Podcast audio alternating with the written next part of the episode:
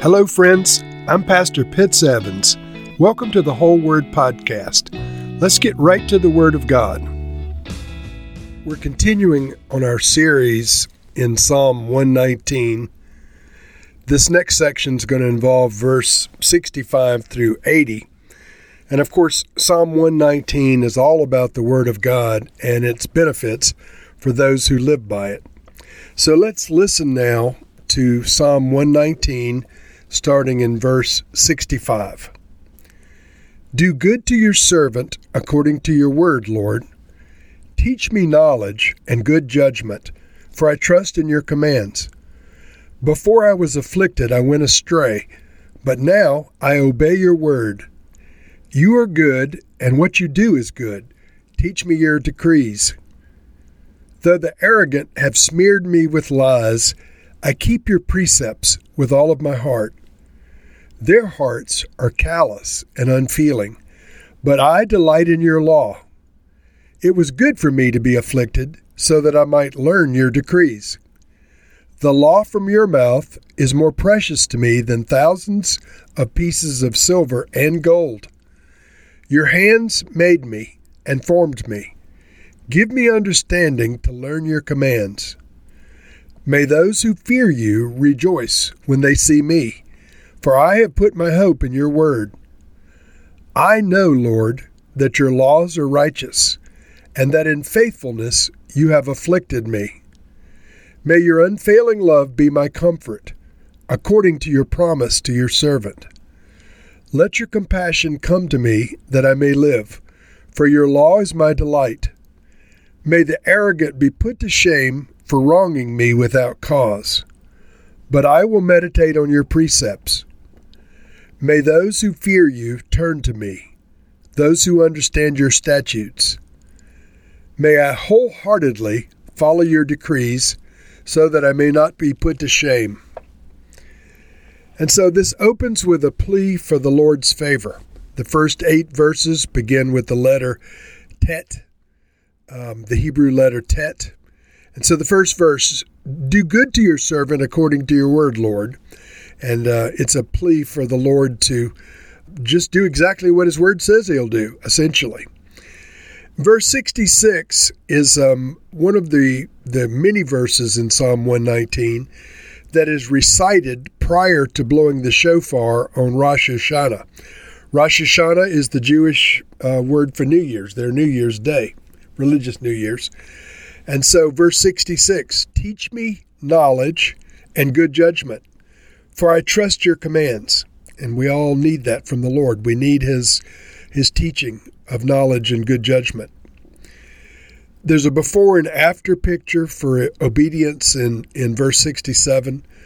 Before I was afflicted, I went astray, but now I obey your word. And so the response to whatever this affliction was uh, is obedience to the word of God. Verse 68 You are good, and what you do is good. Teach me your decrees. We use the expression God is good all the time. God is good. And of course, this um, this verse is in line with that. You're good, and what you do is good. I like that. The next little section of a couple of verses contrasts the arrogant, the feelings and actions of the arrogant, with the psalmist, who is a godly person. Verse 69 Though the arrogant have smeared me with lies, I keep your precepts with all of my heart. Their hearts are callous and unfeeling, but I delight in your law. So it's a significant contrast. Verse 71 It was good for me to be afflicted so that I might learn your decrees. And so again, affliction is mentioned. It's good for me to be afflicted so that I might learn your decrees. We don't know the nature of this affliction, whether it was judgment or what, but um, the psalmist's response to the affliction was learning the decrees of the Lord. And then verse 72 is um, a familiar verse to me and perhaps familiar to you as well. The law from your mouth is more precious to me than thousands of pieces of silver and gold.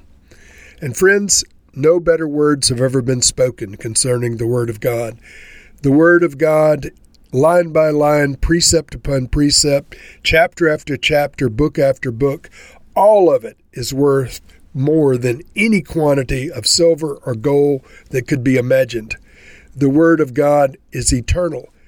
The things of this world can be purchased with silver and gold, but the things of the kingdom of heaven cannot be purchased with silver and gold. The psalmist then uh, moves on to the next letter, Yod, and uh, in this first verse, the psalmist prays for understanding. He says, Your hands have made me informed me.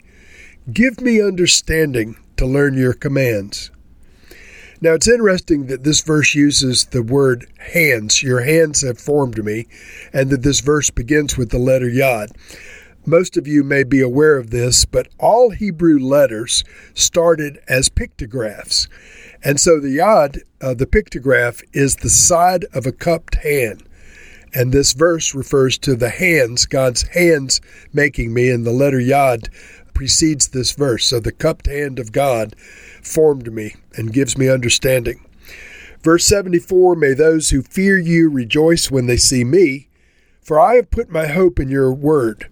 And so the lovers of God will recognize other lovers of God who uh, respond with obedience to the ways of the Lord.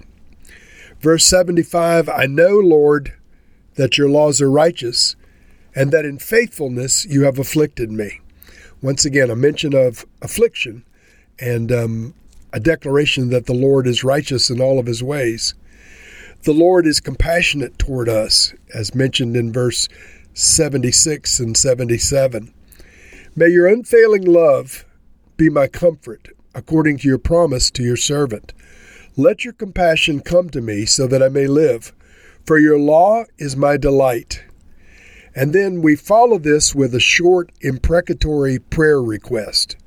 May the arrogant be put to shame for wronging me without cause, but I will meditate on your precepts. So the psalmist asked uh, the Lord to put the arrogant to shame for the way they behaved toward him. He then prays for favor for those that are like minded believers.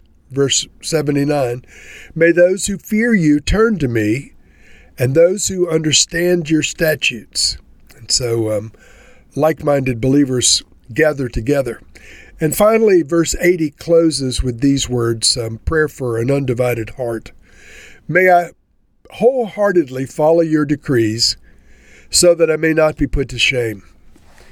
And so, friends, honestly, all of these words are worthy of our prayer requests.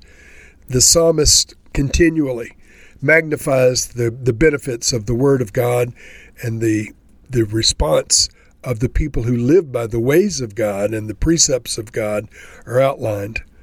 So, Lord, we, along with the psalmist, pray that you would give us understanding to learn your commands, your precepts, your ways, your words, your decrees. Lord, you're good, and everything that you do is good.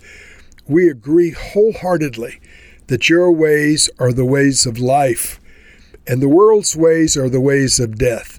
We ask you, Lord, to have compassion on us.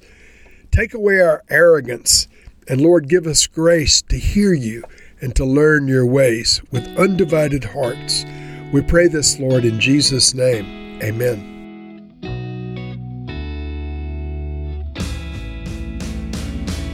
Thank you for listening to this episode of The Whole Word. It was brought to you by Whole Word Fellowship and the Northern Virginia House of Prayer. If you were encouraged, please share our podcast with your friends. We'd also appreciate it if you'd hit subscribe in your favorite podcast app and take a few moments to write a review. If you'd like more information on our church and our ministry, you can go to wholeword.net or wholewordpodcast.com for more information. Thank you again, and may the Lord Jesus bless you today and always.